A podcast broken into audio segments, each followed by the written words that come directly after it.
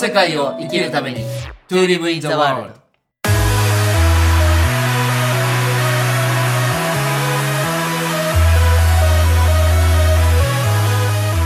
大ちゃんこんにちは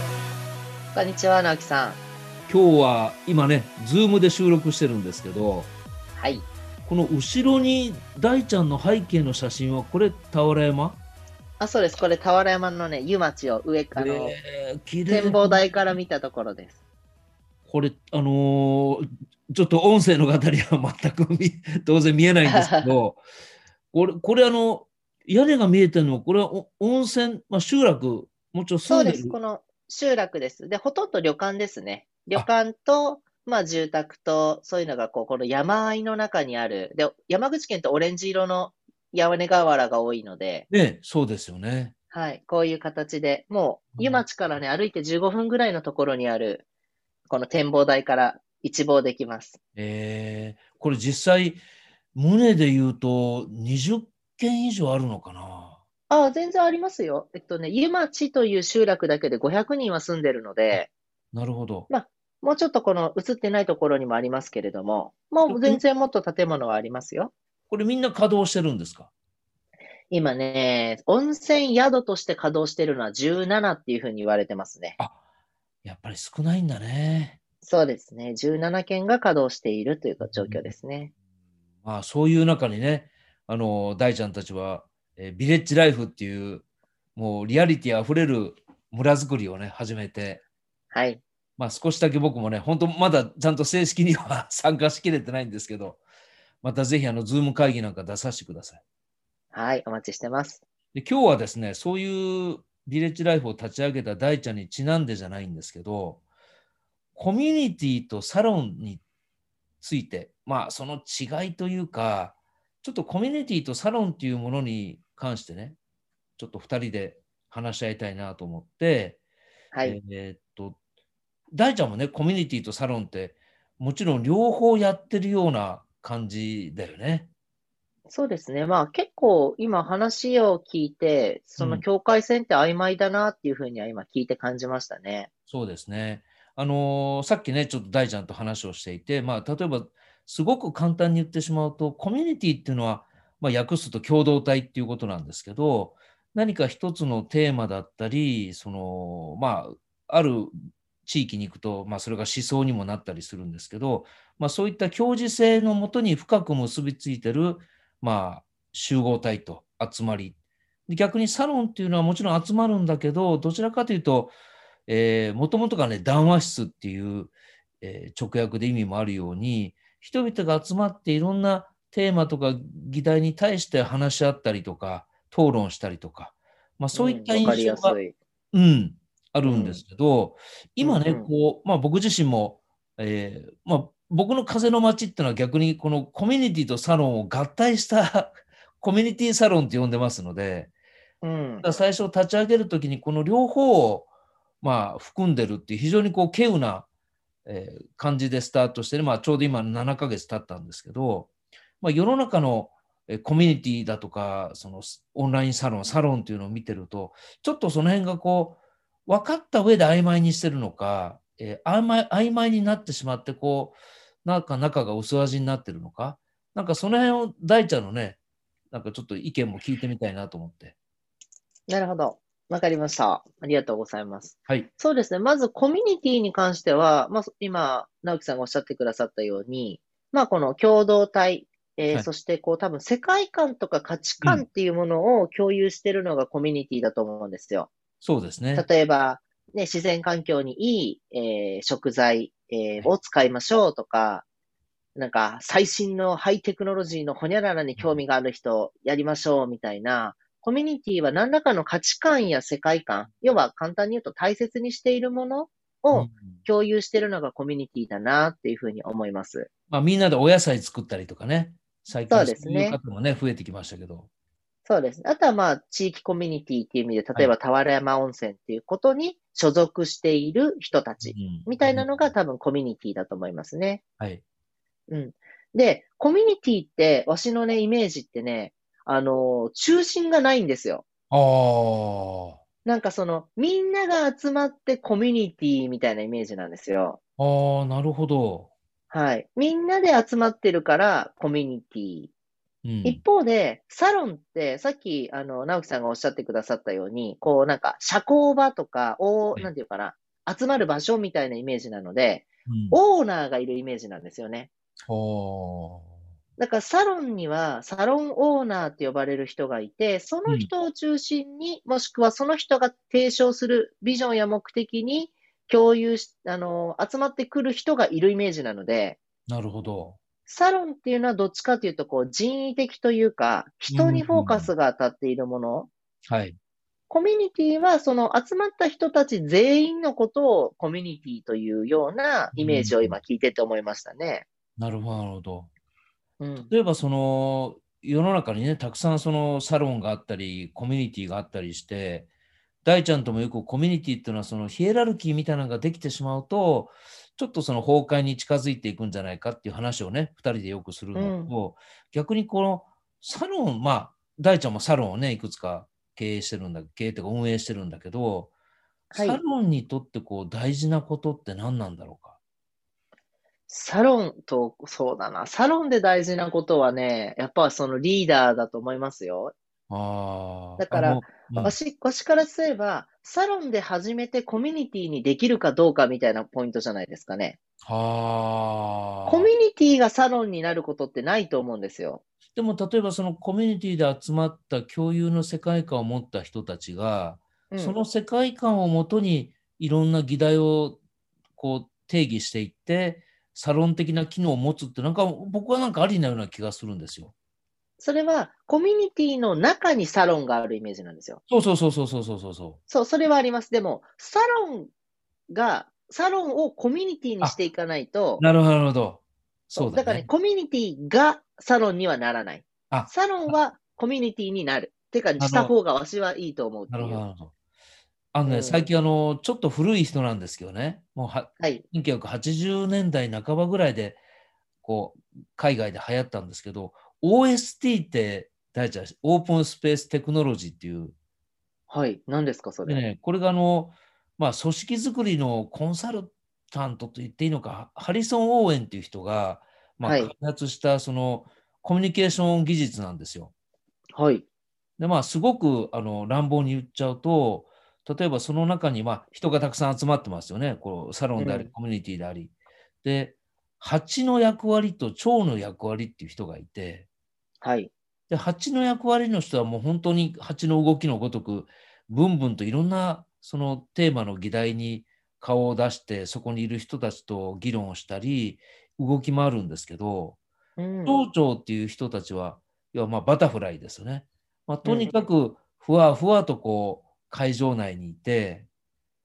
OST では結構、あの、ちょっと美味しいお菓子とか飲み物をふんだんに用意するらしいんですけど、へえ。蝶の役割の人は、その美味しいお菓子を食べながら、飲み物を飲みながら、ふわりふわりとこう参加するわけでもなく、はいそ。の場にいるらしいんですよ。へえ、参加してみたい。うん、でもね、OST の中では、このオープンスペーステクノロジーの中では、その蜂の役割と蝶の役割の両方すごく大事にするらしくて、うん。要はそのよく言われる、えー2対6対2の法則とかそういうことではなくて、つまりその蜂は蜂らしくいろんな議論をすると。で、蝶は蝶らしくふわりふわりとその場にいるっていう、この2つの役割が要は安心と安全な場を作っていくっていう考えらしいんですよ。なるほど。で、これをね、最近僕はちょっと、天下四郎さんっていう人と今、あの、濃いお付き合いをしてるので、まあ、天下四郎さんのあのルートから今これを知って、まあ、遅れば遅ればせながら勉強してるんですけど、この今日の議題のコミュニティとかサロンということを考えるとね、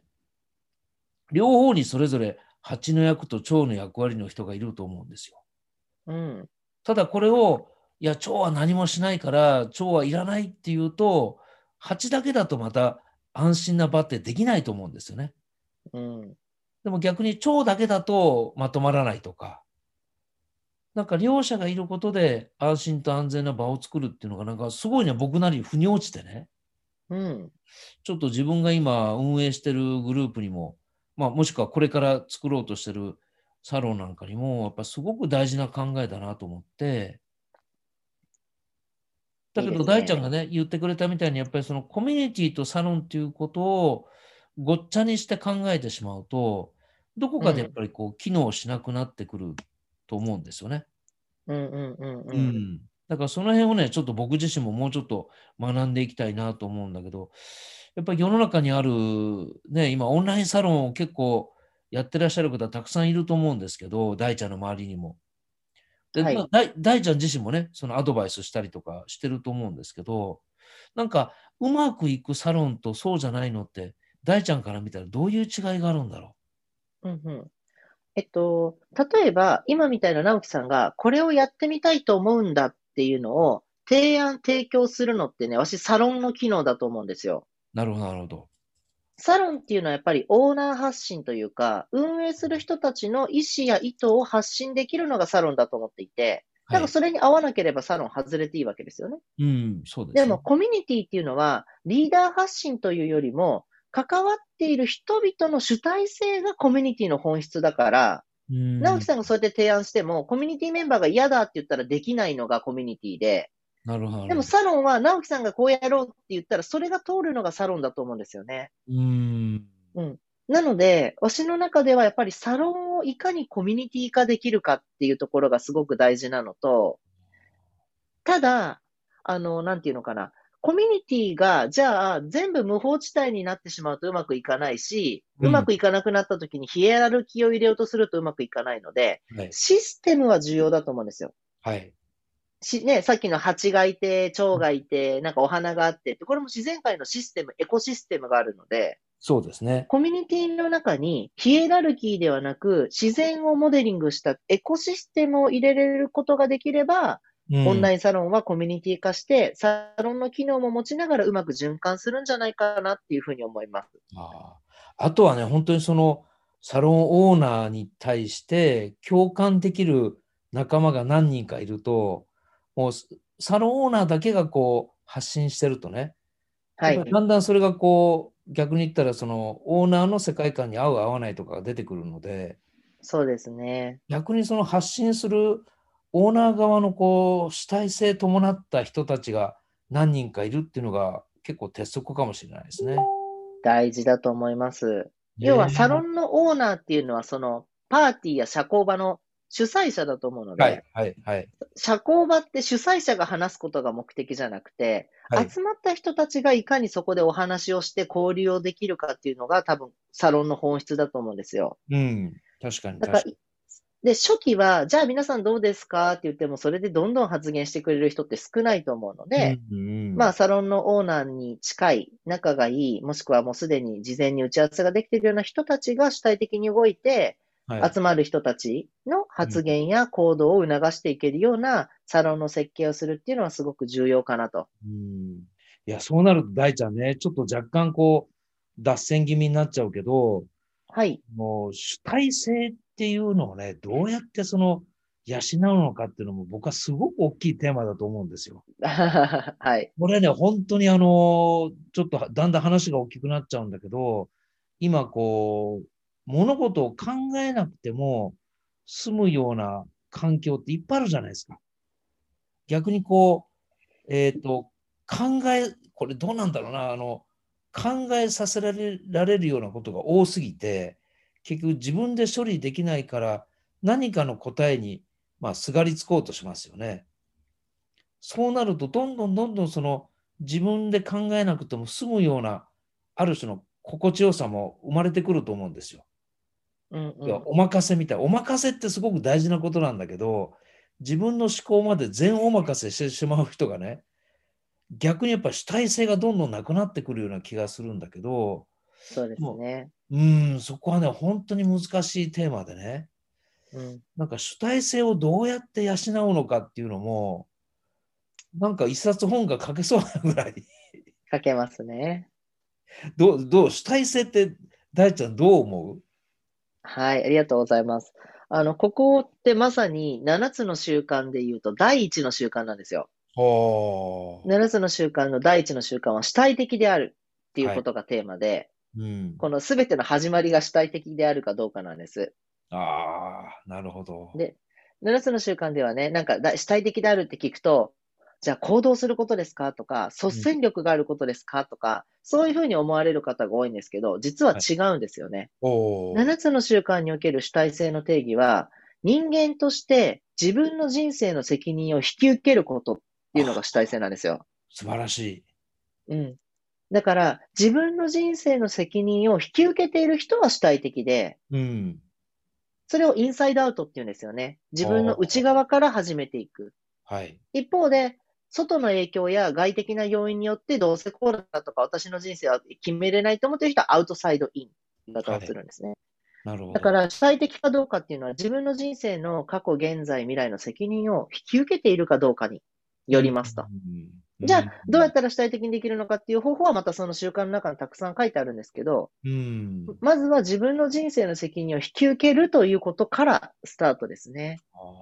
まあ、さっきのその OST で言うとね、その町長さんはこうふわふわとしてるんだけど、でもそこの場にいるっていうことがもうすでに主体的なこう行動になるわけじゃないですか。はい。だからそれがあった上で、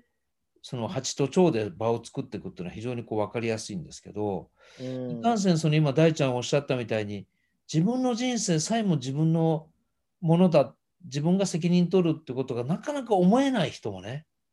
そうですね。増えてきてると思うんでもうこれに関してはねちょっとまた時間を変えてねじっくり、うんあの主体性って考えてみたいと思いますのであぜひまたこの世界で取り扱ってみましょう。いっぱいありますから。よろしくお願いします。まあ、とにかく今日はね、コミュニティとサロンということでねこれからあのコミュニティ作ったりサロン作ったりっていうこともどんどん活発になってくると思うんですけどこのテーマに関しても、はい、またあの実際サロンオーナーの方を呼んだりとかね5月はね結構2周年スペシャルでいろんな方をゲストにおお招きしたんですけど今度やっぱりそういうサロンオーナーだったりコミュニティをね運営してる人なんかにもちょっとゲストに来てもらって、まあ、どういうことをやってらっしゃるのかこうなんか改善点が生じたときにどう対応してるのかみたいなことも実際こう発信していきたいと思いますので、また大ちゃんの身近でね、そういう方がいたらぜひご紹介ください。はい、わかりました。はい、今日はありがとうございました。ありがとうございます。